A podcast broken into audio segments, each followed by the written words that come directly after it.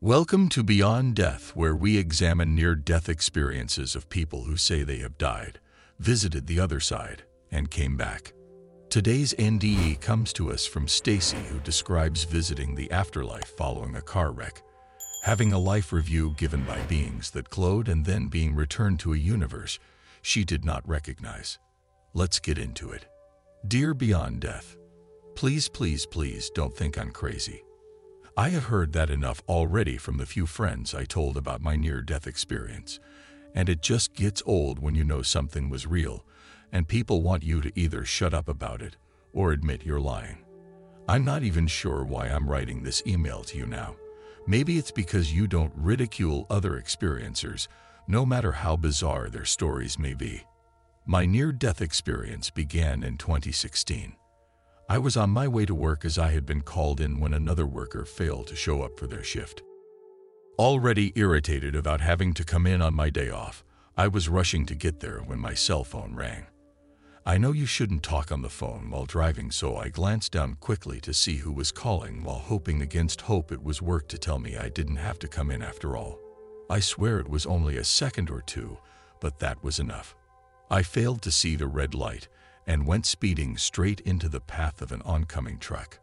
I do not remember the impact, although somewhere in the distance I heard the faint echo of the vehicles colliding. I never felt a thing.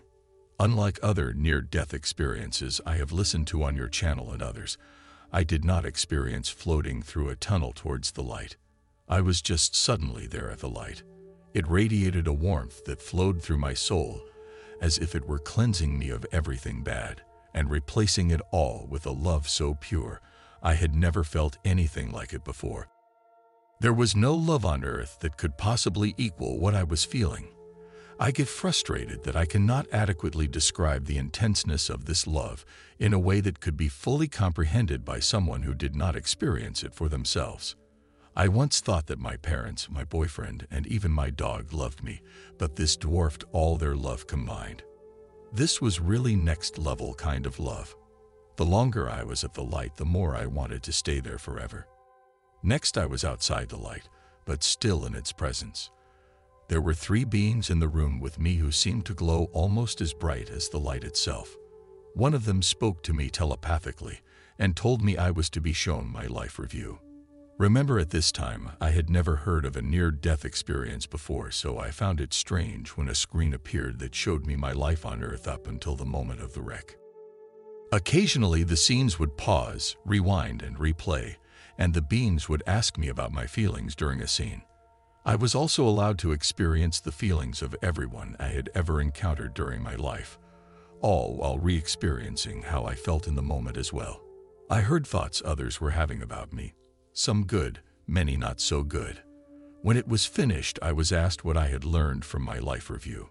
I had learned that we and everything we do affects those around us even when we don't recognize it. These effects can continue throughout their entire lives and can help or hinder their own growth. I did not like seeing the times my words or actions had hurt someone else. The being who was speaking to me the most seemed pleased with my reply. He didn't say that, but there was something about him that conveyed it. When he spoke again, telepathically still, he told me that it was time for me to return to my body. I insisted that I did not want to go back to my body, and besides that, my body had just been in a wreck, and I had no clue what condition it was even in anymore, so I should be allowed to stay at the light. Evidently, this was not open for discussion as I had thought, and I was again told I had to go for now. I was not ready as the being stated. This is where things get really weird, but I promise it happened. The next thing I knew I opened my eyes, feeling well rested. I expected to be in severe pain and in the hospital, only here I was lying in my own bed. I sat up and thought to myself that was one crazy dream. It was almost noon, so I had really slept in. I climbed out of bed, grabbed a shower and got dressed, then made my way downstairs. Halfway down the stairs, I heard a man talking, but for the life of me could not figure out why my dad would have been home instead of at work. Then I saw the intruder. He was roughly my age and speaking on a cell phone. He saw me and began coming towards me. Fight or flight kicked in and I fled. I raced out the front door and was halfway down the driveway when my sister's car pulled in.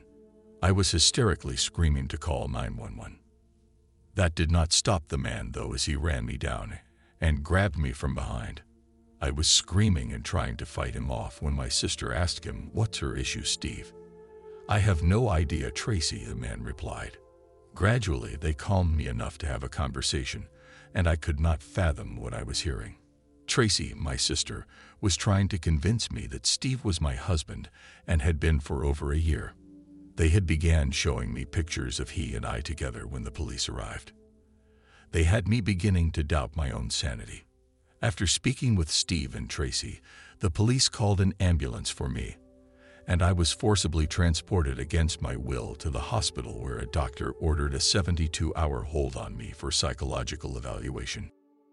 I was given medication to help me sleep that first night in the psych ward, but sometime during the night I awoke to find the being from my life review standing next to me. Are you real? I asked. Yes, he replied. And you are in the wrong universe. Wrong universe, I questioned, and the being began to explain. There are an infinite number of universes, and for each universe there is another you. It doesn't happen often, but at times a human will end up returning to the wrong universe, and while you may now inhabit the same body you left behind, the person who you misplaced may have lived a very different life. Now, let's get you back where you belong. In an instant, I awoke in a fog, unsure of where I was at first until I heard a firefighter say, Hold on, we're gonna get you out of there, as they used the jaws of life to peel away layers of my car. My pain level was a 10 as I was loaded on a backboard and into an awaiting ambulance. At the hospital, I was rushed into surgery where doctors removed a collapsed lung and repaired some internal bleeding. Before they were finished, surgeons had spent close to six hours saving my life. I remember waking up in recovery and the doctor telling me how lucky I was to not only live through the wreck, but also that I had sustained no brain or spinal injuries.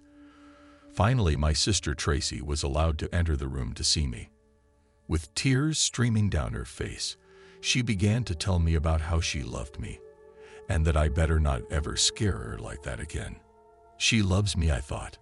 And then, remembering the light, I thought she has no idea what real love is.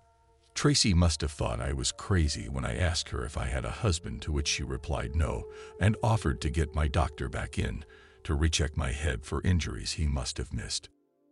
A few years after my accident, I began to hear people talking about something called the Mandela effect and how people had different memories, and I believe this may somehow be linked to there being multiple universes, and these people are simply misplaced. They are in the wrong one. In my research into the Mandela effect, I have also learned of a condition doctors have called foreign accent syndrome, in which people wake up speaking in an accent for a country they have never been to and are unable to sound like they once did when they speak. I also feel that is another case where people are in the wrong universe.